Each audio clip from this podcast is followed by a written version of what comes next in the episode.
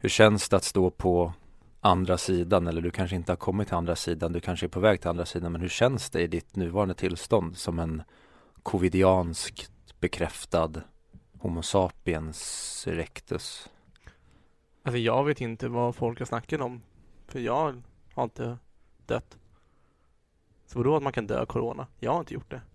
Det är ändå en bra inställning. Allting som man själv upplever och så utgår man bara från att det är det enda utfallet som kan bli. Jag tänker om jag inte fattade statistik och att sådär saker kan hända för olika.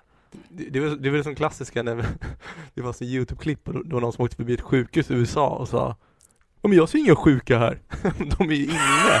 De är inne i sjukhuset inlagda. You, you lie! I don't see any sick people. Och människor är underbara. Visst är det där, det, det är ett visst, ett speciellt klipp va? För jag känner igen det där, att det är Ja. väldigt roligt, det blir nästan The Office eh, stämning. Ja för hon säger typ, det är någon nurse som är ute på och säger så här But they're all inside, typ. ja. Så här, Ja, men eh, du är på bättringsvägen. Ja, enligt FOM så smittar jag inte längre. Eh, Nice. För jag har För det, det är coolt, de ringer ju runt till alla som har fått positivt och går igenom så här, ja men vad, hur, känner, hur mår du nu, vad har du nu? Okej, men när du inte har, när du bara har torrhosta typ och, mår- och mår bättre så vänta för 48 timmar, sen kan du röra bland folk. För då smittar det inte. Hmm. Det är ändå bra. Mm. Jag eh, trodde ju att jag, eh, eller jag vet inte, jag, jag, jag, så här, jag, jag kan vara på väg att få det.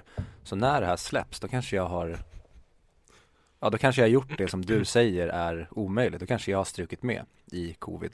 Jag var ute i, eh, i söndags och eh, vandrade med en eh, kompis som på måndagen vaknar upp med jätteont i halsen, febrig och sen på tisdagen så säger han att han inte känner någon lukt och smak och då kände jag bara att Fuck!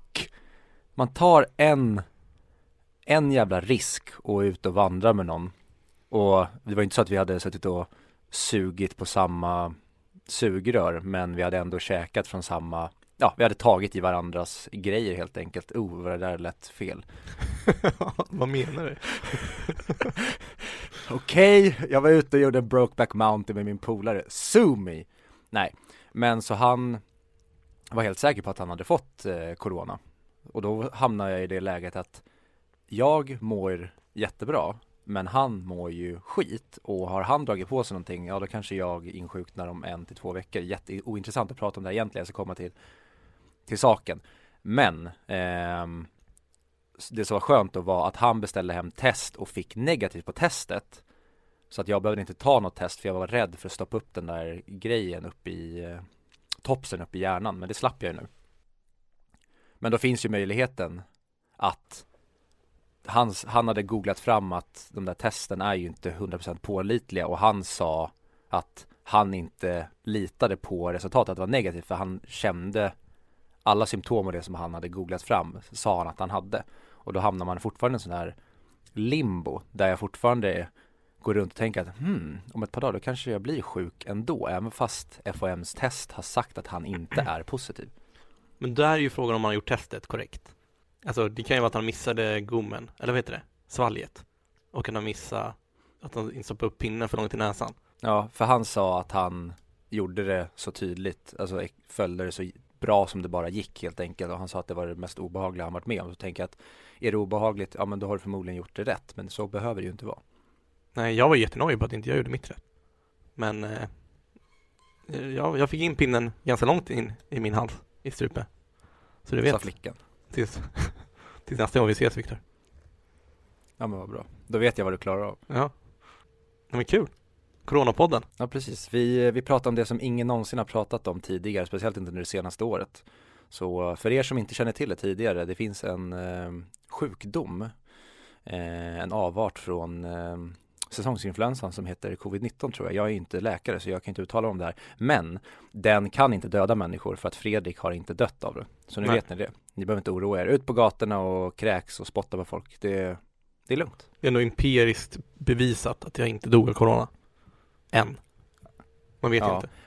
Men då är, då är frågan det här med när de typ ja men när de kollar dödlighet bland typ folk som har tagit narkotika. Och då är det så här, ja men om man har narkotika i blodet och går ut på gatan och får ett piano i huvudet, är det en narkotikarelaterad död då? Så att om du nu, när du fortfarande kanske inte är 100% frisk än utan håller på att tillfriskna, om du går ut på gatan och blir ihjälskjuten, har du då dött i covid? I sviterna av covid? Ja, Fan vad coolt ändå. eh, exakt. Nej, men jag håller med, 100 procent. Det är det är så Ja. det ligger till. Men eh, jag tänkte börja på det med, med med annonsa min, min corona och sen tacka för alla som har frågat hur jag mår. Eh, alla lyssnare som skriver in och frågar hur mår egentligen Fredrik? Eh, så jag gör det nu istället. Tack eh, för alla som bryr sig om hur jag mår. Ni har skrivit in och frågat, oj shit, lever han fortfarande? Ja, det är jättemånga som har ringt upp mig och ja, men velat eh, börja rista in så här. De börjar snickra på en staty. Eh, de har velat ändra T-centralen till eh, T Billberg. Jag vet inte varför den skulle heta T Billberg utan den skulle heta Billbergcentralen egentligen. Men Mm. eh, det var inte jag som sa det utan det var de som ringde in och sa det att det skulle bli bra om vi döper om T-centralen till T Billberg. Och självklart. Ja, men man kan också ifrågasätta vår, vår, om vi har tappat vår smak i och med vårt betyg på till Harakiri. Vår filmsmak kanske har gått ner. Vi kanske ska ge Charlie Chaplin en chans nu. Ja, jag är rädd för det. Ja, det är kanske det som är. Du förlorar inte lukt och smaksinnet, du förlorar ditt film lukt och smaksinne. Fast Luktsinne vet jag inte, men smaksinne kanske framförallt. Jag brukar ju lukta på filmerna. Det, fin- det finns väl en sån 4D-bio som skickar ut dofter och sånt också. Mm, Obehagligt. verkligen. Äh, ska vi köra igång det här Ja, kalaset eller? Jag tycker det. Bra.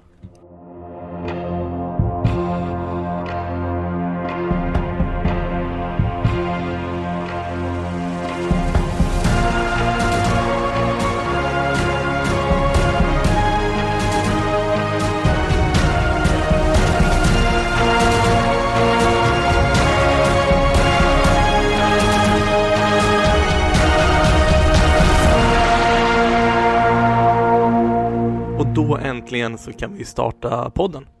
Den här podden som ni har valt att lyssna på som är 100 Mix Podcast. Det vill säga IMDBs topp 100-lista men inte Charlie Chaplin. Verkligen inte Charlie Chaplin och eh, kanske lägga till, verkligen inte Kobayashi.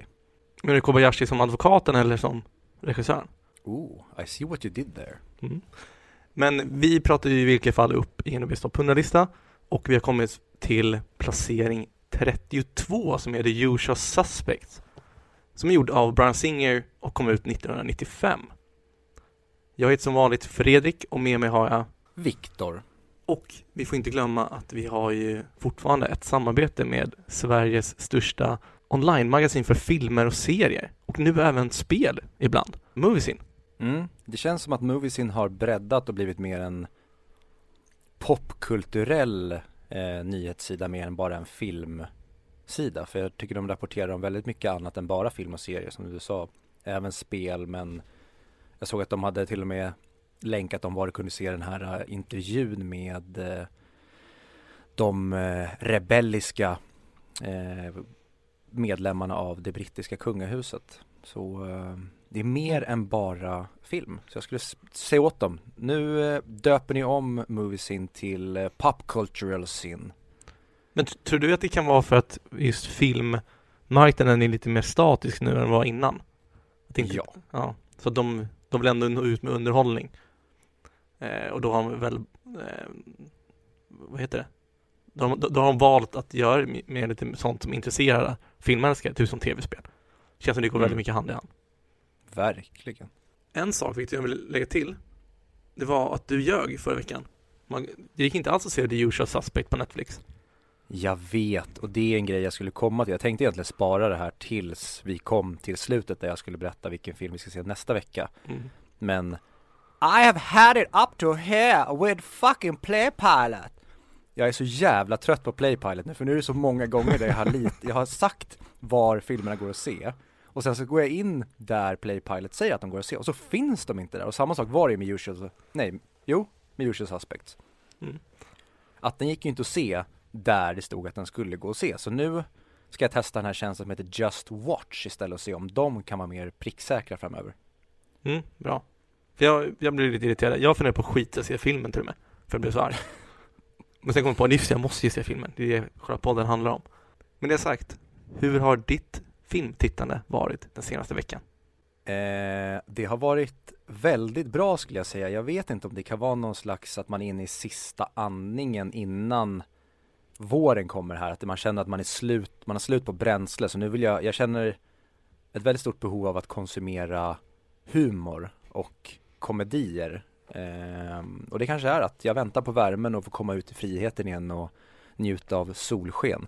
Men jag har börjat kolla om eh, dels The Office Mm. Mm. som jag tror vi har pratat om det tidigare men för varje gång jag ser om The Office så blir det som att jag blir jag blir lika förvånad över seriens briljans. För jag tänker att, ja men ja, The Office, Michael han har väl åldrats dåligt, Dwight är väl lite överdriven och det blir lätt, kommer säkert vara mycket pajigare nu när jag ser om det än vad jag minns det. Men så sitter man där och bara är storögd och asgarvar åt hur extremt väl de balanserar på den här supertråkiga miljön och de väldigt till ytan sett platta karaktärerna och det väldigt farfetched out there cringe humorn. Hur, jag förstår inte hur de får ihop den balansen så väl och att det funkar och slår i taket och jag Det är lite som Joey Tribbiani som jag tycker är en väldigt bra hum humoristisk karaktär men Michael Scott och Dwight är ju lite samma sak där. De är för, de borde inte funka, de är för överdrivna. Men på grund av att både Rain Wilson och Steve Carell är två av, i alla fall Steve Carell skulle jag säga är en av tidernas bästa komiker, eller en av de skådespelarna med bäst komisk timing. Så ja, står de för, det är väl sju briljanta säsonger när Michael Scott fortfarande är med. Mm, någonting sånt. Nej, men jag håller med helt. Jag har kanske sett den fyra gånger nu. Det är fjärde gången jag ser om allting. Vilket är också kul att vi ser om det samtidigt utan att säga någonting till varandra. Mhm. Men, eh, nej, men det är också det här, jag kommer ihåg att ju äldre jag blir, ju mer börjar jag uppskatta karaktärerna och hur, som du säger, välbalanserade de är. Det är som Michael Scott i början av säsongen tyckte jag att, ah, men nej, han känns för tillgjord. Nej, ja, alltså ibland hatar man på honom, men jag börjar märka mer och mer att allt, att, att jag blir aldrig irriterad på honom längre. Allt han gör, gör han ju med, med, med ett godhet i, vad fan säger man? Han gör allting som man tror är rätt, men sen blir det bara fel. Mm. Och det blir aldrig så här att man tänker Nej, men så där skulle man aldrig ha gjort. Jo, men han skulle ha gjort så där. Samma sak med Dwight tycker jag det, det är så underbar balans mellan han och Jim. Att Jim nästan, nästan alltid vinner. Men typ som när, när de har snöbollskrig och Dwight verkligen kör över honom. Eller typ en av mina favoritscener eh, som jag verkligen kommer ihåg nu är du vet när de inte ska få bonusar om de gör pranks på varandra. Och då ska Jim sätta dit honom genom att han läser upp hans kreditkortsnummer jättehögt. Så att Dwight ska anteckna dem och göra en prank. Och hans prank är att han tar den och skickar efter ett, en blombukett för 200 dollar till hans fru Pam. Och så får man bara se när han sitter och asgarvar in i kameran. För det är perfekta pranket. För, för Jim kan inte säga, men Dwight skickade blommor till min fru. På, för min kostnad. Ja, det är så underbar serie. Ja, det är otroligt. Jag såg i, eh, igår kväll såg jag avsnittet när de är på eh, båten, när de ska ha någon sån här firma Mm. När kaptenen säger, frågar Dwight om han vill köra båten och så har de ju ett fake roder längst fram som Dwight står i fyra timmar och kör och är så jävla stolt. Åh, ja, men jag tycker att Michael Scott är den bästa karaktären i en tv-serie. Ja, jag tror också att jag tycker det.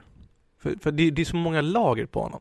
Ja, och han, han förändras så mycket och typ det båtavsnittet, då beter han sig som ett asshole genom hela avsnittet och man, man, som du säger, man blir inte arg på honom, man tycker bara synd om honom att han, han har som någon slags, vad säger man, en sån extrem bekräftelse, Tourettes, att så fort någon annan kliver fram som ledare eller chef, då måste han visa att han också är ledare och chef och det blir sådana extremt cringiga ögonblick. Men sen i slutet av avsnittet då, då har ju Pam eh, sagt ja till Roy om att de ska bestämma ett datum för att gifta sig och Jim är helt knäckt. Och så har de ju bundit Michael längst fram i båten för att han började skrika att båten håller på att sjunka men han vill egentligen bara statuera ett så här ledarskapsexempel. Men då kommer Jim ut till Michael och då, då ser man den riktiga Michael att han är lågmäld och fin och säger åt Jim att aldrig sluta kämpa för det man älskar.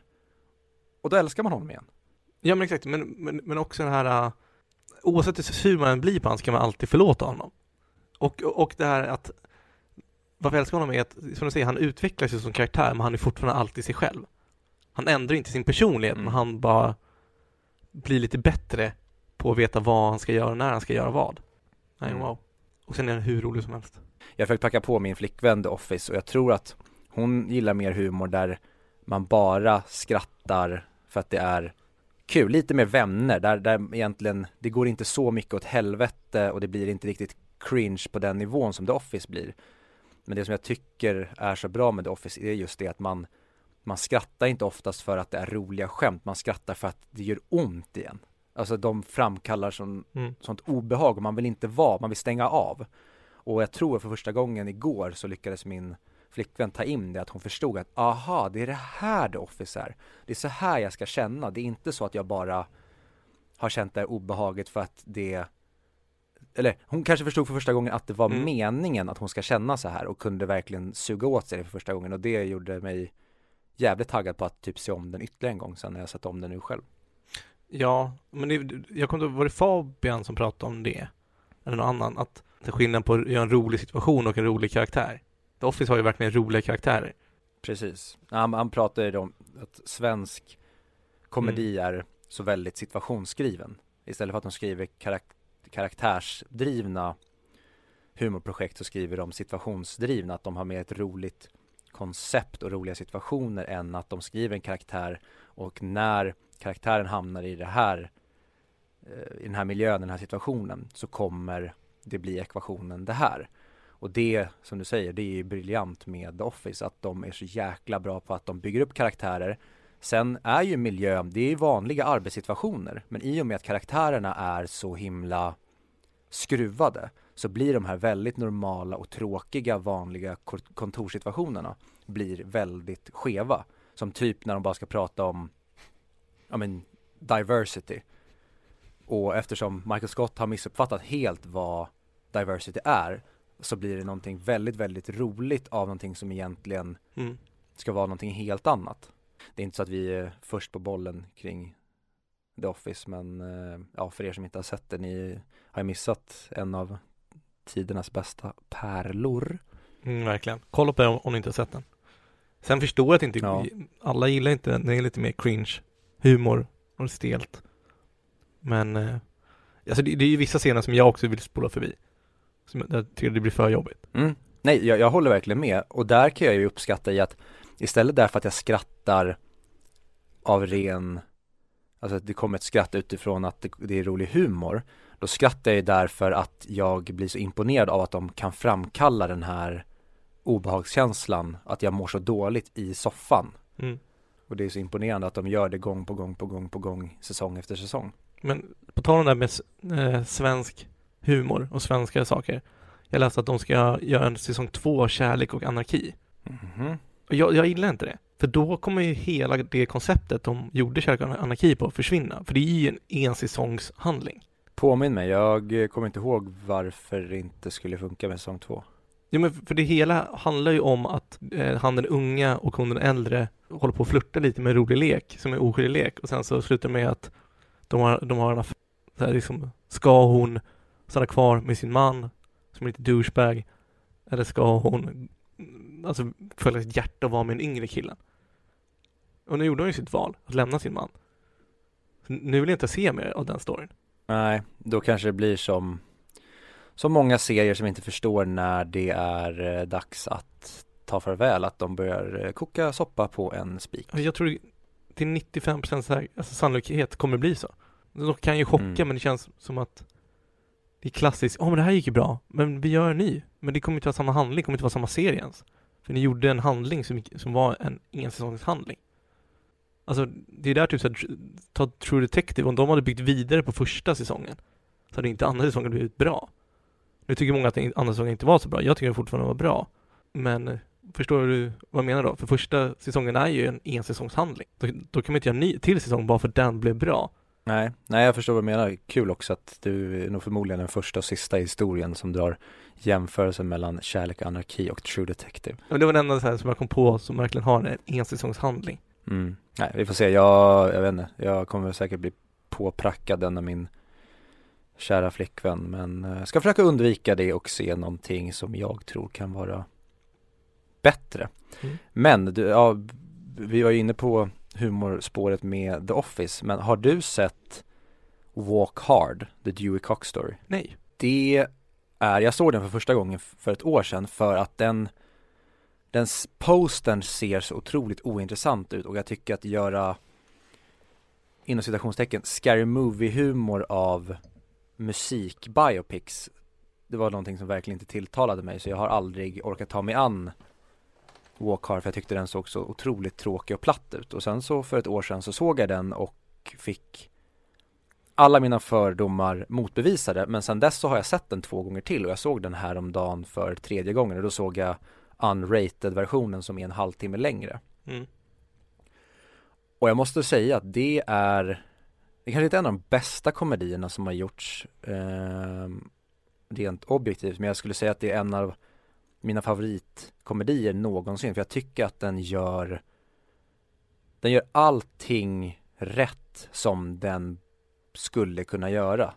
Den gör narr av Både Ja men den är ju egentligen en En pastisch på Walk the line Men den blandar ju även in och gör narr av alla stereotypa och klassiska musikergrejer som någonsin har funnits med att ja men de börjar knarka, är otrogna, gör bort sig offentligt, blir bortglömda, får comebacks och så vidare. Och den gör verkligen det in, alltså i perfektion. Och humorn är det är precis min kopp te. Den är överdramatisk på ett sätt som gör att det blir larvigt men de vet precis vad de håller på med. Och jag tycker att Judd Apatow, han kanske inte gör lika bra filmer nu för tiden. Han har ju sina guldkorn från Back in the day Men här, Judd Apatow är med och skriver manuset till Walk Hard och Jag tycker nog fan att det är det bästa som Judd Apatow Har varit inblandad i. Kanske ah, Okej, nej det ska jag fan inte ta gift på. Men Jag bara säga det att för er som inte har sett Walk Hard Se den och bara njut för det är Ja, den är helt jävla fantastisk och soundtracket till den filmen är också Jag förstår inte hur dels eh, John C. Reilly inte kunde bli Oscars-nominerad för att han är helt otrolig i rollen som Dewey Cox Och sen så sjunger han alla låtar och det är låtar som på riktigt är bra Fan. Huvudspåret Walk Hard blev eh, nominerad till en Golden Globe det året men på riktigt så tycker jag att eh, avslutningslåten i den filmen eh, Beautiful Ride borde minst haft en Oscarsnominering det året. För så bra tycker jag att filmen och musiken är. Jag, jag saknar lite en bra musikal. Jag borde ju se Hamilton komma på. Mhm. Jag fick upp så här Bohemian Rhapsody i mitt flöde igen. Men nej, då ska jag se den. Walk hard. Ja, gör det. Och det är, ju inte bara att det är en väldigt, väldigt rolig komedi utan den är väldigt fin också och det tycker jag är det mest imponerande med att de, de plojar och blajar och gör narr av ja men The Beatles till exempel. Eh, det finns en scen där Dewey han eh, tar LSD med The Beatles och då är det Jack Black som spelar eh, McCartney och eh, Paul Rudd spelar John Lennon. Mm. Och de gör bara sådana små cameos är, gör de så jäkla bra. Och sen får man se typ, ja men en, en, en, det finns väldigt roliga sekvenser med hur han börjar knarka. Och då är det verkligen att han, nej, nej men äh, se den bara. Det, hur som helst, den, den behandlar allting man sitter i slutet av filmen och typ gråter för att den är så fin, för att man har varit med honom på den här resan genom livet, även fast det är en plojig komedi så framkallar den väldigt fina och berörande känslor och det tycker jag kanske är filmens mest imponerande trait. Ja, en annan film som jag vill se nu, som har fått lite hype, det är Zack Snyders Justice League. Fyra timmar lång. Japp. Men ja, den känns som att den kommer kunna rädda upp Justice League tycker jag. Mm, jag kollade faktiskt om uh, Batman vs Superman och då såg jag den här Ultimate Cut som är tre timmar häromdagen för att jag är faktiskt taggad på att se uh, Justice League Snyder Cut. Jag ska se den nu i ikväll efter vi har uh, spelat in det här så jag tänker att om eh, både du och jag ser till att se den till eh, nästa vecka så kanske vi kan göra en liten recension och säga vad vi tycker om den och vad den eventuellt om den räddar upp haveriet som är originalet Justice League eller om den bara är ja, ett sätt att tjäna pengar. Det positiva är att jag kommer inte ihåg Justice League så bra. Så det inte blir så här, ja oh, men den här scenen var med där också. Så, så, nu kan jag faktiskt se den med ett tomt hjärta. Mm. Nej men samma här, jag, jag, kommer inte ens, jag kommer ihåg att det är han Steppenwolf som kommer, alltså han som man får se i mm. Batman, Batman vs Superman. Men jag har ingen aning om någonting annat. Jo, jag kommer ihåg eh, scenen när Bruce Wayne åker till Aquaman och ska rekrytera honom. Och först är eh, Ben Affleck ganska vältränad och mer så här beef som han är när han är Batman. Sen är det uppenbart att de har spelat in delar av den scenen vid ett senare tillfälle för i vissa bara vinklar och klipp då är Ben Affleck typ 20 kilo tjockare. Att de inte bara kunde använda ett CGI som på Supermans mustasch. Mm, det ska bli kul att se om den är, om vad de har gjort med det. Ah fy fan vad det var värdelöst. Ja men det, det är så dumt, det är som, precis som med eh, General Hux grejen i The Last Jedi. Du kan inte öppna filmen med en sån grej som kan falla så himla platt om publiken inte gillar det här. Det är så himla onödigt balsy. Sen, ja okej, okay, jag respekterar när filmer är när de vågar göra saker. Men att öppna Star Wars, upp, uppföljaren till uppföljaren till uppföljaren på originaltrilogin och öppna med att en av våra huvudkaraktärer gör narr av Imperiets general. Jag förstår inte hur det kunde ta sig från manusstadiet till att faktiskt spelas in till att faktiskt behållas i en katt. Och det är lite samma sak med den där Superman-grejen. Att ingen drog i handbromsen när de såg hur extremt bedrövligt det såg ut när de har retuscherat bort Henry Cavills mustasch. Nej men precis, jag kollade på YouTube-klipp där jag tror John Wicks re regissörer är med på den här Honest Movie Trailer podcasten. Där de kollar på mm. Honest Movie Trailer för John, John Wick. Där de pratar om också om så här, men varför gjorde ni den här scenen, varför gjorde ni så här? Och då fick jag en inblick till hur mycket de testar filmerna. Att de har verkligen så testvisningar för publiker. De testar lite olika mm. versioner. Det är inte att de säger, ja men det här blir nog den bästa scenen. De har ju spelat in kanske så fem olika scener ta John, mm. första John Wick om du har en fräscht i huvudet. I slutet så slåss ju han mot, vad heter han svenska skådespelaren som är den onda? Mikael Nyqvist, Rip in Peace. Mot eh, Mikael Nyqvist i slutet. Och så en, en, kritik är så här liksom, men han är gammal gubbe, John Wick borde bara spöa skiten i honom jättesnabbt. Så då testar de så här, om en scen där bara går fram och skjuter honom. Sen har jag en, en annan scen. Och sen så kommer han då fram till att jo men vi behöver den här slagsmålscenen för vi behöver något, något climax i slutet. Så då fick de slåss i regnet. Eh, och det var den som gick hem bäst i, hos publiken vi testade på. Och då är frågan så här, testade de inte Star Wars öppningsscenen? Var det bara någon som kände så här, om det här är då den bästa scenen vi kan ha? Eller hur fan, alltså hur kom de fram till att de skulle göra det på det sättet? Vad tänkte Ryan, Ryan Johnson? Tillsammans med ja, Kathleen Kennedy. Där tror jag ju att och det här, jag, jag har ingen aning om det här, eh, alldeles för lite kunskap om det, men jag tror att ju mer en film är styrd av en regissör, ju mindre testscreenings och, vad säger man, lämnar, lämnar över det till andras åsikter eh, blir det. Att ju mer studion in och pillar, ju mer testscreenings blir det. Mm. Att man inte låter, är det, en, är det en regissör som vet vad han vill göra i den där scenen och de låter honom bestämma, men du behöver inga testscreenings för han vet vad han är ute efter. Mm. Men om studion och producenter ska in och pilla, då blir det att då kan den här nervösa ådran komma in och att man tror att ja men om vi lämnar det till en marknadsundersökning så kommer vi få svar på hur många som skattade under den här minuten. Och så helt plötsligt har man gjort filmen till ett socialt experiment istället för att låta en filmregissör ta fram sin vision. Mm. Ja men det är en hårfin balans tycker jag där. På hur, mm. För man, man vill ju fortfarande testa, kommer de förstå, kommer det gå hem på bioduken? Samtidigt vill man inte gå bort från sin vision. Men eh, på tal om visioner, man kan ju tro att eh, Warburg har tagit lite Nej Har tagit lite droger med tanke på hur mycket illusioner han bygger upp Ja, eller han kanske är den som stoppar i alla andra droger med sina ord. Ja, ska vi prata lite om usual suspect? Ja, nu ska vi prata om, eh, som jag sa förra veckan, de misstänksamma.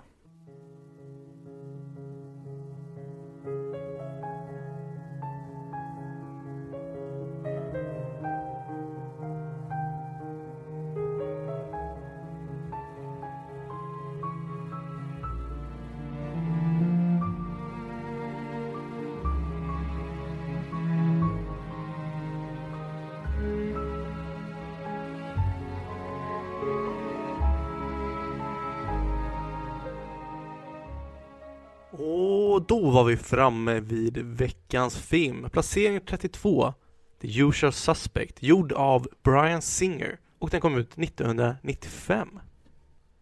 Vilken film var Viktor? Det tänker inte jag berätta för dig. jag försöker ofta. Men eh, om, vi, om vi gör så här. Hade du sett den innan? Ja, men bara en gång. Oh, men då har du sett den två gånger nu. Ja. Så då kan väl du gå igenom lite vad filmen handlar om. Eh, den handlar ju då om eh, rättvisans man, Steve Coogan, som eh, intervjuar en eh, man om vad som har skett när en båt har sprängts. Och så får vi då följa tillbaka, vi hoppar lite i tiden när den här polisen då försöker ta reda på vad det är som faktiskt har hänt och vem den här mystiska Kaiser Söze är. Mm. Visste du Viktor att det första som var klart i den här filmen var titeln? Ja, och sen posten. Ja, det är så sjukt hur man lyckas göra en film som kommer så här högt upp eller som är rankat så här högt upp på listan. Genom att säga, ja men det här är en cool titel, det var perfekt för en film.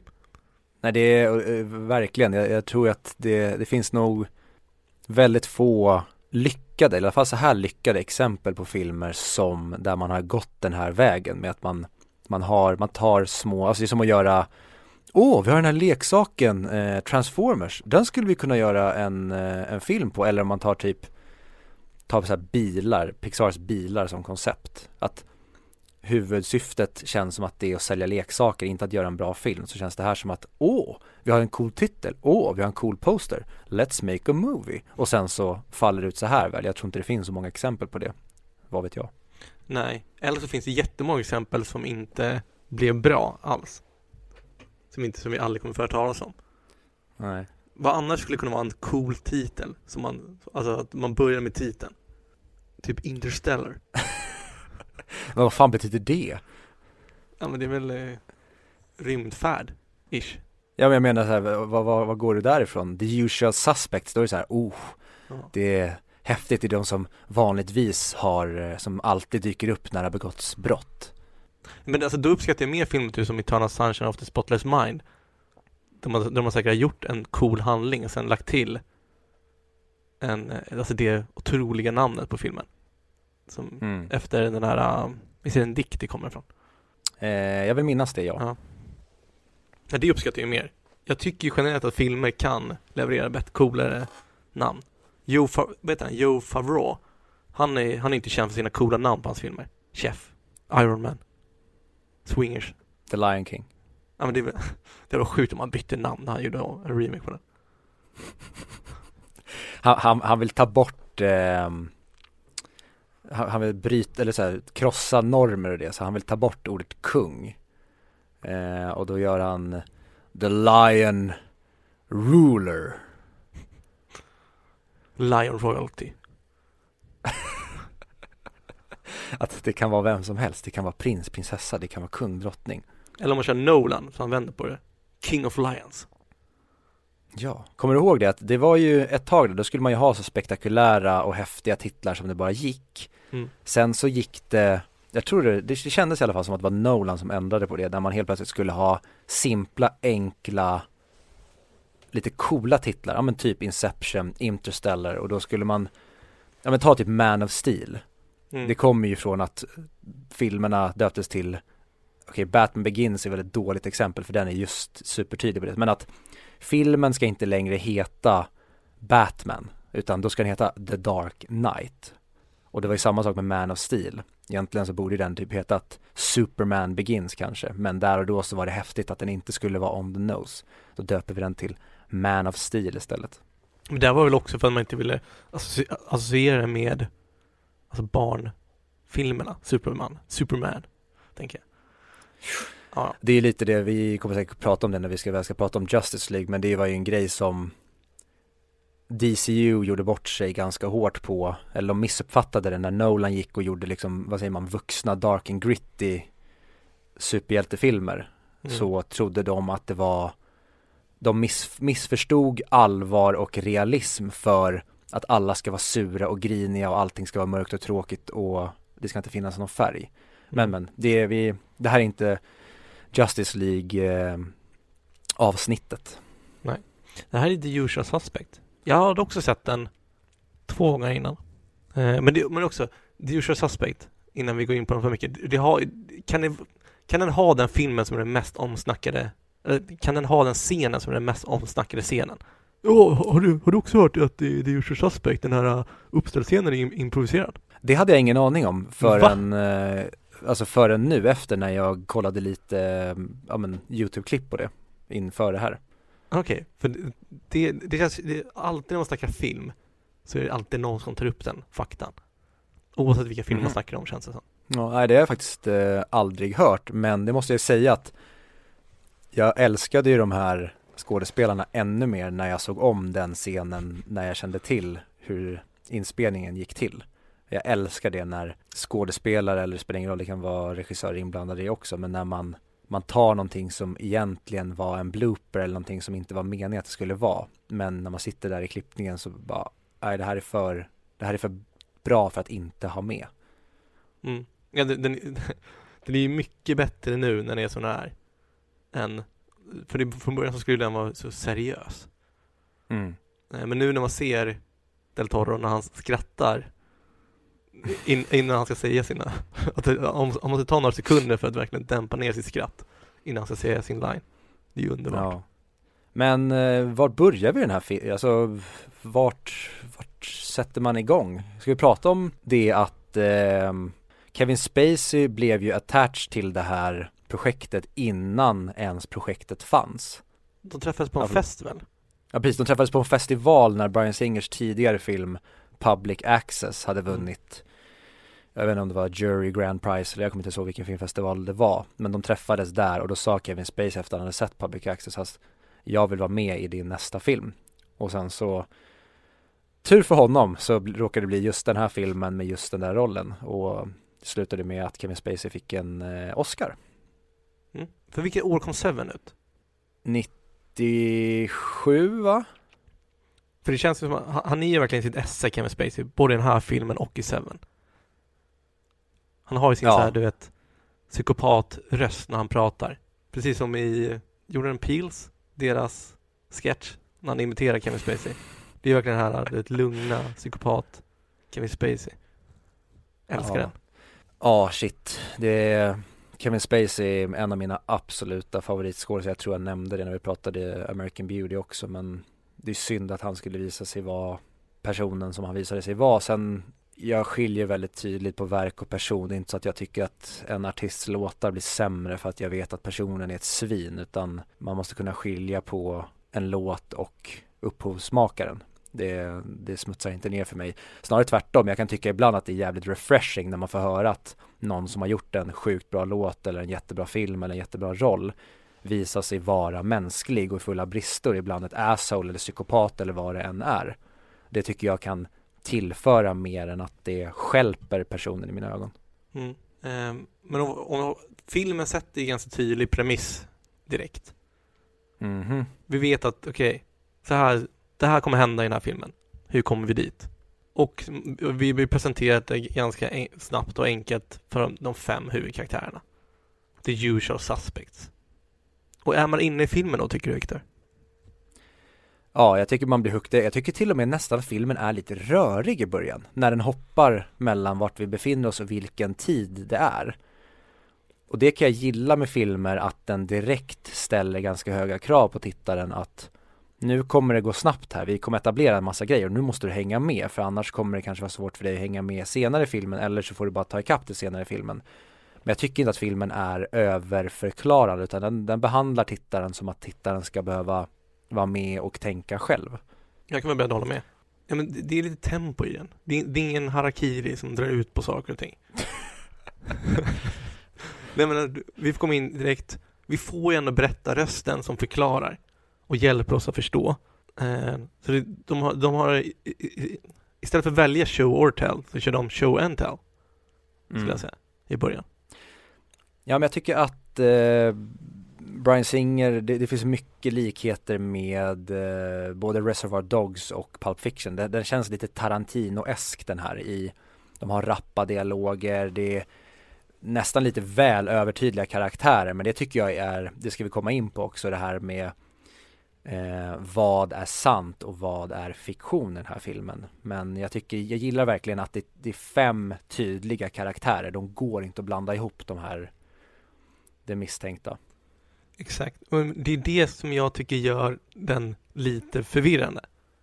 Man vet inte vad som hände, vad som inte hände. Och det älskar jag, för jag, jag kan tycka att jag, jag gillar verkligen på många sätt 90-tal och det finns både positiva och negativa grejer men det, det, det här, alltså bara genom att se en bildruta för den här filmen så skriker 90-tal i Ja men det känns verkligen filmiskt och det känns inte som att det är liksom inte ett spår av eh, dataanimationer i det här utan allting är på riktigt i riktiga sätt och Ja men det känns krispigt och bara 90-tal, jag är dålig på att förklara kanske men Och det, det, det kan jag tycka ibland att Ibland kan det se lite blekt ut om du förstår vad jag menar Mm. Att idag så ska alla filmer vara så himla färgstarka och det ska se ut som att de har använt 71 IMAX-kameror för att det ska se jäkligt ballt ut. Här känns det mer som att Ja, de har en, ehm, de filmar på film, de jobbar med naturligt ljus ofta och det känns väldigt eh, down to earth. Och det kan jag tycka både är positivt och negativt. Men just att filmen gör det den gör när med att det här vi kanske kommer in på det redan nu då, men det här med att vad är sant och vad är inte sant jag tycker att det blir så jäkla bra när filmen ser så dokumentär och blek ut inom citationstecken som den gör Mm. För jag, jag har så svårt att, att, att sätta prickar och i på den här filmen. Men den är enkel och ändå rörig. Och jag tror att Mm. varför den är rörig är för att man inte vet vad som är sant eller inte. Alltså det, det går ju så snabbt allting som händer. Verkligen, och en grej som jag verkligen tycker om med den den här gången när jag såg den, för det är första gången jag ser om den. Jag kan tycka att den, den har inte samma omtittningsvärde som till exempel Shutter Island är det, och det är ju också en grej det här med 90-talsgrejen, att den är väldigt rak och inom citationstecken platt och blek, gör, vilket gör att det är inte lika dramatisk och det blir inte lika Hollywoody i sin, eh, i sitt omtittsvärde om du bara ska kolla på den. Men jag tycker att de i hur de lurar tittaren är så otroligt briljant i detaljerna med att till exempel ofta när när en karaktär nämner Kaiser Soze Mm. då klipper man över till Kevin Spacey men att de, de gömmer det så otroligt snyggt och att min flickvän nu som såg det, jag tror att det var första gången hon såg den, hon kände igen delar men hon visste inte om twisten. Hon sa ju strax innan revealen att ja men det är ju Keaton som är Kaiser Soze. Mm. Och jag gillar att filmen hela tiden försöker peka en i den riktningen utan att vara för övertydlig för att ska man kolla på det så att ja han är the brains, han är den rutinerade och det han blir som han ska framstå som hjärnan bakom alla de här grejerna. Och då blir det så här, så, ja men det är självklart att det är han. Men sen efterhand så blir det som att så här, ja men det var ju för, för mycket de pekade på honom och därför så tror jag att revealen när det då blir Kevin Spacey blir ännu mer Oh my god! Men när man tittar om det nu kände jag lite att så här, jag har en liten känsla i mig av att de är för otydligt övertydliga med att det är Verbal Kint som är honom, med att han ska vara den losen i gänget, förstår du? Mm. Att han har egentligen inte den här super eh, Han är inte den här superskurken utan han De andra är väldigt tydliga i, i sin funktion och de känns verkligen som typiska criminals men han känns mer som den här att han är glad bara han får vara med. Och det känns så ö- otydligt övertydligt eller hur man ska säga det och därför så blir jag lite så att men kom igen, bättre kan ni. Men i och med att jag såg det med någon som inte kände till det, så lyckas de med det även 25 år senare och jag blev lurad av det första gången jag såg den och jag gillade verkligen att se den utifrån ett Shutter Island perspektiv och att jag visste allting vad som skulle hända och analysera den därifrån. Men även utifrån det så är det jättemånga grejer som jag fortfarande inte kan reda ut. Ja, det, jag känner inte så också. Jag tycker däremot att den inte har så bra omtycktsvärde. Jag tycker att den är lite tråkig när man vet vem som är Kajsa Söze. För det känns som att hela filmen går ut på att vem är egentligen Kajsa Söze? Finns den eller inte? Då ska jag börja bråka med dig direkt. Kör. Vet vi att Verbal Kint är Kajsa Söze? Uh, ja.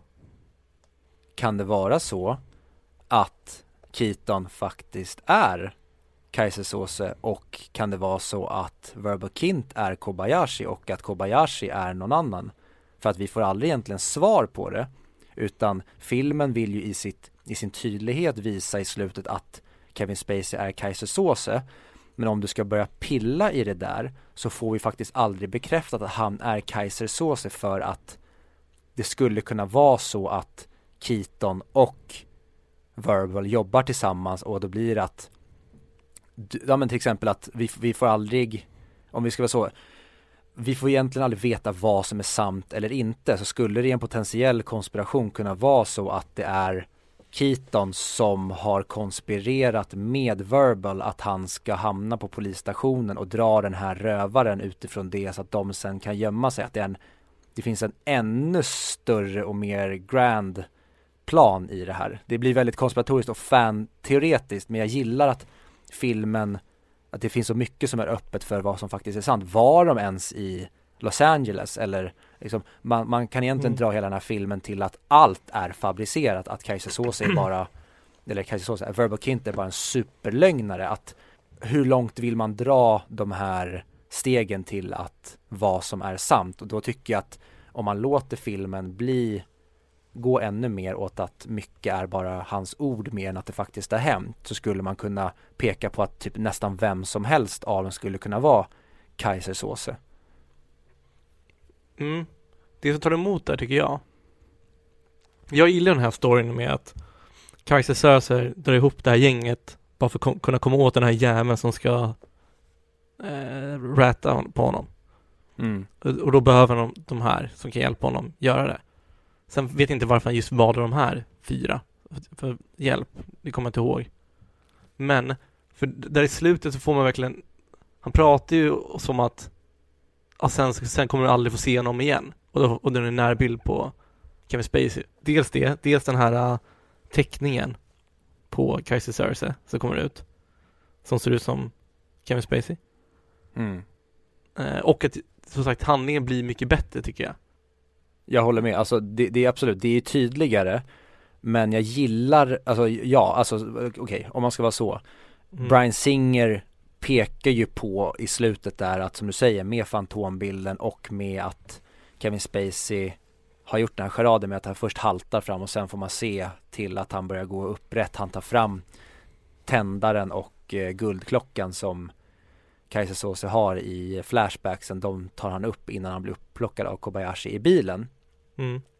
På så sätt så ja, då är ju han Kaiser Soze. Men jag gillar att det finns möjligheten utan att filmen fallerar. Att okay. man faktiskt skulle kunna peka på att typ allt är fabricerat och då skulle det faktiskt kunna vara så att McManus eller Fenster eller Keaton eller någon annan faktiskt skulle kunna vara Kaiser Soze. Att det finns en, vad säger man, man tar ett ännu man, man hoppar upp i ett ytterligare ett metaperspektiv att man istället för att det blir som att Kaiser är meta i det här så blir det som att Kaiser är meta om att han är meta från en annan Kaiser att han blir som det Kobayashi gör i när de är i Los Angeles. Kobayashi kommer och pratar om Kaiser när Kaiser är i rummet. Då kanske det blir som att Kobayashi är inte Kobayashi utan Kaiser eller Verbal Kint är eh, Kobayashi och så kanske till och med Keaton är Kajsa Soze, vilket innebär att då skulle det finnas att alla degraderas, att det blir ytterligare ett lager. Förstår du vad jag menar?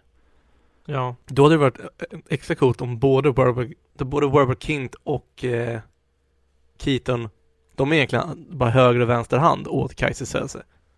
Som mm. du är inne på. Så att de gör allt det här som, alltså åt honom. Jag gillar ju blicken när Kobayashi, advokaten, hur rädd han är för Saisi Köse. Och jag älskar om det hade varit Kevin Spacey som är Kajse Söze. Mm. Nej men det, det, det är en grej som, nu, jag tror inte kanske det hade gjort filmen bättre men det hade varit en, en kul tanke med att när, när Kevin Spacey hoppar in i, i bilen i slutet Mm. Tänk man fått se en silhuett eller en person sitta i baksätet som man inte ser ansiktet på så sen så bara åker den iväg så att vi ska sitta där och undra, men vänta nu, det här var ju en person, ta till exempel att vi får se när Kevin Spacey berättar om Kajsa Soze på på uh, båten, att då går han liksom i svart rock och hatt att det sitter en person med svart rock och hatt i baksätet men de kommenterar inte det utan de gör scenen som de har gjort men de kanske är pyttelite tydligare med att det sitter en tredje person där bak vilket skulle göra att det skulle bli öppet för ännu mer spekulation men då kanske filmen inte hade fått samma genomslag som den fick. Jag vet inte. Men jag gillar så jäkla mycket med den här filmen med som du säger att eh, den kanske inte har det omtittningsvärdet för att saker kanske inte är lika kul när man vet om att Kevin Spacey är Kajsa Soze. Men jag gillar att man kan kolla på den och den inte fallerar om man skulle titta på den att han inte är Kajsa Soze. Det håller jag med om. På ett sätt. Att den inte är 100% självklar. Den är bara 90% självklar. Mm. Men jag, en, en sak som inte jag förstod och jag hoppas att du kan förklara det till mig. Det är varför dödar han Fenster? Eh, vänta nu, vad händer innan Fenster blir dödad? Men det, innan är det när de delar ut kuverten för att visa, för det är ju, jag tror att det är när de vill döda Kobayashi väl? Ja, ja, ja, ja, just det. Eh, nej men det är ju för att, eh, för att visa direkt att, eh, för de, de diskuterar om de ska fucka honom och bara, ja men fuck that guy, vi skiter i honom. Ja. Och direkt när de överväger det så är det bara, ups, en av era boys dog, så att eh, det är ingen idé att ens börja fundera på det. Och det är ju för att statuera hur mäktig Kajsa är. Okej. Förutom, alltså det, det är det, jag, jag tycker det finns otroligt många bra roliga, alltså riktiga Tarantino-karaktärer här. Det är, alla är roliga på sitt sätt. De är tydliga, de har verkligen fått jobba med sina egna rolltolkningar här. Men jag gillar jätte, jättemycket Del Toros eh, fönster. Och jag har vanligtvis väldigt svårt för Del Toro. Jag tycker att han är bedrövlig i eh, The Last Jedi. Och jag tycker att när han dyker upp ofta i Vänta, inte han med, han är med i Avengers också va?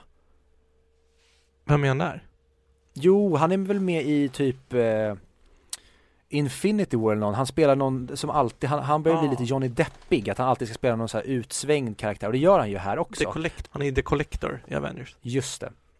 Men där, i både eh, Last Jedi och i eh, Avengers-rollen, där är han ju samma skit som jag hatar, där han ska vara han, han, håller, han sysslar med en slags teater, det känns som att han driver. Han, han är inte ens i samma filmuniversum som resten av filmen, även fast både Star Wars och eh, Avengers eller Marvel-universumet eh, är väldigt out there så tycker jag att han är på en helt annan nivå där som gör att, men sluta Del Toro, skärp dig för i helvete. Men här som fönster älskar jag honom, jag tycker att han är så otroligt rolig när han går utanför det normala. Men han gör att när han pratar så hör man inte riktigt vad han säger. Ja men alltså hur han beter sig, bara som när de ska arrestera alla till den här line-upen. När han bara ser så, ser så förvirrad ut. Det jag också är underbart. Det är synd att det är just han som ska dö. För jag tycker Ja. att McMa- vad heter han? McManus och eh, Mm. Hockney den andra killen heter? Alltså, jag tycker de två är lite för lika karaktärer. Båda är liksom the tough guy. Alltså jag tycker Hockney är så Ja. tråkig. Tack. McManus gillar jag dock väldigt mycket. Jag, jag tycker han är en väldigt Mm. cool, cool karaktär. Framförallt när han skjuter båda livvakterna samtidigt. Jag tycker det är en väldigt viktig scen när Verbal skjuter han drugdealern eller vad det är för någon som sitter i bilen. För det visar att så här, okej, han, han är inte bara en cripple som, som får följa med för vi är snälla. Han är också, han är en skurk, han gör också, han, han har inga problem med att skjuta någon ändå. Så att det, han, det finns ett värde i att ha med honom i gänget. Mm. Sen vet man inte om det Ja, men sant absolut. såklart, i och med den här filmen. I agree. Ja, däremot kan jag tycka typ en grej som jag, jag inte gillar, det är den här flashbacken när de berättar om Kajsa Soze, när man får se att han mördar sin familj. Varför gillar du inte den? Nej men jag hade tyckt det fun- alltså det räcker med att man får alltså, prata, höra Verbal sitta och berätta den storyn. Jag behöver inte se den här flashbacken, jag tyckte den var ganska fult filmad också. Eh, så det, det hade gjort honom ännu mer mytisk, Kajsa Soze, om vi hade fått se mindre av honom. Ja, men jag tycker ändå att det funkar att de gjorde så här, för den känns ju väldigt alltså, my, mytisk på det här också. Det, det, känns som att de bara har illustrerat hans berättelse, men att det finns ingen verklighetsförankring i det. Att så här, det, det är så här vi tror hände. Det är så här mm. snacket på gatan är. Men jag förstår vad du menar. Mm. Nej, det är bara en, eh, en smaksak som jag tycker att där har de kunnat skippa den. Men eh, ja, vad, vad ska, det finns det så mycket mer att, att säga om det här? Det är ju som alltid när den här filmen kommer på tal så blir det ju Kajsa Såse Men det är väl, nu kommer jag inte ihåg vad han heter, eh, men det är inte samma person som klipper filmen och gör musiken till den? Jo. För jag tycker musiken är perfekt för den här Heist-filmen. Ja, också så här, väldigt 90-tal. Den, den den sticker inte ut, men den gör det ja. den ska göra. Eh, men också det här, vänta, båten, är den i Los Angeles eller i New York? För det känns som att allt som hände i New York var sant och allt som hände, hände i Los Angeles är fabrikerat. Ja, men det är så jag ser det också. Så allt det här med Redfoot och det, det, det är inte sant. Även om han karaktären också verkar ganska cool.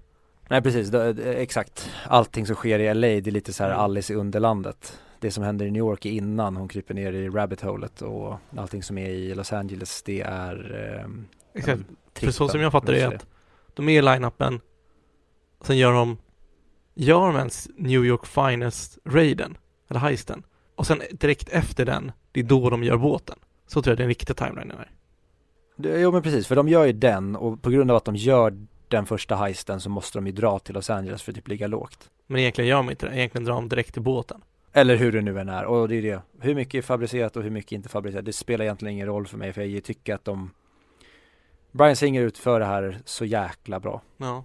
Men betyg då? Ska vi köra det? Mm. Jag funderar. Alltså det är så här, jag, jag vill ge 9-10 för jag vet, det är någonting som får mig förvirrad med den här filmen. Det känns inte som att jag får en klar bild på hur filmen är. Och därför blir det svårt för mig att sätta den som en perfekt film, 10 av 10. Just för att den, jag tycker att man kan få lite, skulle kunna få lite bättre bild på vad som egentligen hände. För, får, man får, för i vanliga fall så får man mer och mer ledtrådar tills man får reda på, ah, exakt så här var det det gick till. Det får man inte i den här filmen. Och det, det kanske du tycker är underbart, men jag tycker att hade jag fått lite mer, men så här gick det till egentligen, då hade det varit en 10 10 för mig. Men nu så räcker det inte hela vägen så nu mm. blir det bara 9 av 10. Ja men det, jag, jag köper det. Men var landar den, hör den hemma där den ligger på um, topp 100 eller vad vill du placera den? L lite längre ner, nu ligger den på 32. Så jag skulle vilja säga att det kanske ligger topp 60. 60 mick. Jag tycker, mm. jag tycker fortfarande det är en väldigt, väldigt bra film som alla borde se. Framförallt så har han så jävla memorable quotes. The greatest trick the devil e-, e-, ever pulled was convincing the world it didn't exist. Oh, gåshud. För övrigt så tycker jag också, innan du går in på betygen, det är kul att få se Esposito ung. Och du menar Gustavo Fring? Exakt. Mm. Att få se han, för jag hade ingen aning om att det var han som spelade den karaktären. Nej, jag såg det i, eh, när de, ehm, i introt, eller när de kör, all, när de kör alla title cards och alla namn så stod jag, ja, ah, Giancarlo Esposito fan det är väl han som spelar eh, Gustavo Fring och så dyker han upp där och helvete vad snygg han är. Ja, jävlar. För han ser ju väldigt platt och trist och gubbig ut i allting jag sett honom i sen typ Breaking Bad.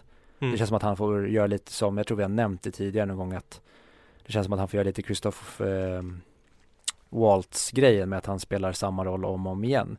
Men här är han ju verkligen en ung, snygg snut. Här är han ju cool. Verkligen. Ja, vad tycker du Viktor? Jag vill höra ditt betyg nu. Är det en 10 av 10? Nej, det är inte det. Jag trodde när jag såg den här att det skulle vara det, men precis som du sa, jag tyckte inte att den var lika, den har, för mig om vi tar ett sånt här, vad säger man, mindfuck drama där man får reda på en enorm twist i slutet med omtittningsvärde så tycker jag inte att den här har samma omtittningsvärde som typ Shutter Island eller ta typ Inception, dåliga exempel men för att man ska komma på några sådana där man kan, när man kan betrakta, ja men typ Gone Girl också, där man kan betrakta filmen och se vad de i filmen vet om när man ser om den. Och det tycker jag inte att den här filmen har för dels för att den det finns många grejer som inte slås fast om det är på riktigt eller inte men jag tycker inte att filmen är så underhållande som de andra jag nämnde. Så det blir en 9 av 10 Jag kanske tycker att den är hemma på, ja men den ska inte vara med på topp 100 men Kanske 80 då? Jag är lite förvånad över att den här ligger så högt upp. Jag trodde, jag trodde att den skulle ligga runt 60-80. Det, har- det, det har ju typ den bästa twisten i en film. Så det får jag ge den. Men sen om man börjar tänka efter det här med att han kommer på alla stories genom att se saker i rummet känns ju väldigt oförberett av Kaiser Söze. Ja, men, men där tycker jag, det är också en grej som filmen gör väldigt briljant. Det är ju att eh, Kujan säger det, convince me! Att han, det blir som att han utmanar Verbal där. Och att Verbal mer gör det som för att statuera hur jävla mycket smartare han är än den här självgoda polisen. Att han gör det som ett sätt att förnedra honom. Han gör det inte bara som att han oj, jag sitter här utan plan, vad ska jag göra? Utan det är mer som att han gör det som en rolig lek, att han leker Puppet Master i rummet med väldigt tydliga grejer, att han nästan är så här, hmm, nu ska jag balansera det här så tydligt som det går, eller så otydligt mellan otydligheten och tydligheten som det går, så att när jag har lämnat här och han börjar typ kolla på grejerna bakom sig och det, då kan han, okej okej, det kanske inte han kan planera att han ska upptäcka det, men att han ska ändå se hur nära han kan komma tydligheten innan Kujan märker det. Och att det blir som att han, han kanske, han kanske börjar med att säga, hmm, ja men jag tar namnet på tavlan, vad märket på tavlan heter och bara använder det som en detalj i var jag kommer ifrån. Och så, så lägger vi till den här detaljen och så, så lägger vi till, och så bara oj, det bara fortsätter, ja, det här funkar ju. Och sen så, ja, visar det sig att Kujan var en, eh, han var för korkad Ehm, eller mer korkad än vad Verbal kanske trodde och då blev det roligare för honom att leka ännu mer katt och råtta med honom med de här egentligen supertydliga detaljerna. Ja, det var lite det jag kom fram till också när jag kollade på filmen. Att antagligen är det här en lek för honom. Mm. Han, han tycker det är en kul grej Mm. att utmana på det sättet. Så ja, det håller jag med om. För det, alltså, det är ju också en, det är en cool scen, så det gör ingenting om den, om den inte är 100% logisk, bara 95% logisk. Så är det ju coolt Mm. man får se så här, shit han är ju bara ljugit hela tiden. Han har ju bara tagit saker för han har sett det och pratat skit. För han, för han vill bara döda tid. Mm. Ja, synd. 9 av 10. Bra film. Ja. ja men verkligen den, den är jättebra och det är, en, det är en väldigt rolig film nu som jag sa att se med någon som inte har sett den tidigare. Det är kul att se revealen där. Jag gillar verkligen eh, att se filmer med folk som inte har sett dem tidigare, eller filmer som jag tycker väldigt mycket om och se hur de reagerar på dem. Ja, med Kevin Spacey i huvudrollen som Kaiser Söze. Ja men shit, åh Kevin, varför? Men eh, jag är väldigt glad för alla verk som vi har med eh, Kevin Spacey, för han, vi ser väl förmodligen inte honom i en film igen. Nej. Vi har en till med Kevin Spacey. Det är Kvar på listan, med Seven. Ah, oh la la. En film som jag minns som väldigt, väldigt överskattad. Så det ska bli kul sen när den väl kommer. Ja, jag har för mig att den är jävligt bra. Mm. Jag vill ju minnas det, men jag vill minnas också att det var så här Många, många, eh, i alla fall när man växte upp var det så här, Seven är den bästa filmen som har gjorts och det Mitt minne är att fuck no Det är inte ens Finchers bästa film Nej. Men eh, jag är redo att bli motbevisad Och för er som inte har sett den, se eh, Key Peels eh, parodi på eh, Usual Suspect på Youtube. Den är väldigt rolig. Ja, framförallt slutet. Det är en bra twist. Ja, men jag tycker också det är vä- väldigt bra humor i hur Istället för att han är som Kaiser Soze och är briljant på att ljuga så är han skitdålig och tar all, all information från en kattposter och så ställer sig bara polisen så här i vägen för så att han inte ska se vad som står på posten och då blir han typ helt handfallen och kan inte komma på något mer att ljuga om. Mr Meow. ja. Ja. Yes, men eh, nästa vecka då ska vi prata, det är så jävla mycket mord hela tiden. Varför kan inte bara filmer, jag säger som Malou von Siver sa till den här rapparen som var med hos henne. Varför Mm, kan du inte rappa om kärlek istället? Varför kan det inte bara vara filmer om kärlek på topp 100-listan? Faktiskt. Eh, tycker det är fan, det, vi måste onödigt. f- Ja men ska vi starta någon kampanj för att typ rösta upp The Notebook och typ, eh, vad heter den? When Harry Met Sally och sådana där, de måste med De måste upp och få sig 9 av 10 i betyg. Men eh, det kanske blir så en vacker dag men inte än, för nästa vecka då ska vi kolla på Leon, The Professional. Den minns jag var en väldigt bra film. Jag vill inte uttala mig men eh, jag minns det så också. Eh, och för er som vill se den då, nu kör vi Just Watch istället för Playpilot. Fuck Playpilot från och med nu. Mm. Men för er som har ett eh, HBO Nordic-konto så kan ni se den där. Annars går den att hyra på Blockbuster, Viaplay eller Rakuten TV. Och för er som av någon anledning skulle vilja köpa den här filmen digitalt så går den att köpa på också Blockbuster och också Rakuten TV. Så kan ni gå in på era sociala medier. Där kan ni söka på 100MICC. Och sen kan ni trycka på följ. För då följer ni oss. Eh, ni behöver inte följa oss heller för att kunna skriva till oss. Men gör gärna det, för vi gillar när folk följer oss. För att sedan kunna skriva till oss. Och sen Mm. när ni väl har följt oss och skrivit till oss så får ni gärna gå in på er poddspelare och slänga in ett betyg som ni tycker är lämpligt. Eh, kanske 4, 5, 5 av 5. Vem vet? Och sen skriv gärna en recension. Ja, det blir vi väldigt eh, glada för så det får ni eh, jättegärna göra. Kul! Mm. Men eh, då hörs vi nästa vecka helt enkelt när vi ska prata om eh, vuxna, håriga franska män som kidnappar små, verbalt begåvade barn. Everyone! Får se då. Ha det bra till Nej, dess. nu är jag trött i huvudet. Ja, ta hand om er. Ja, hej. Adjö.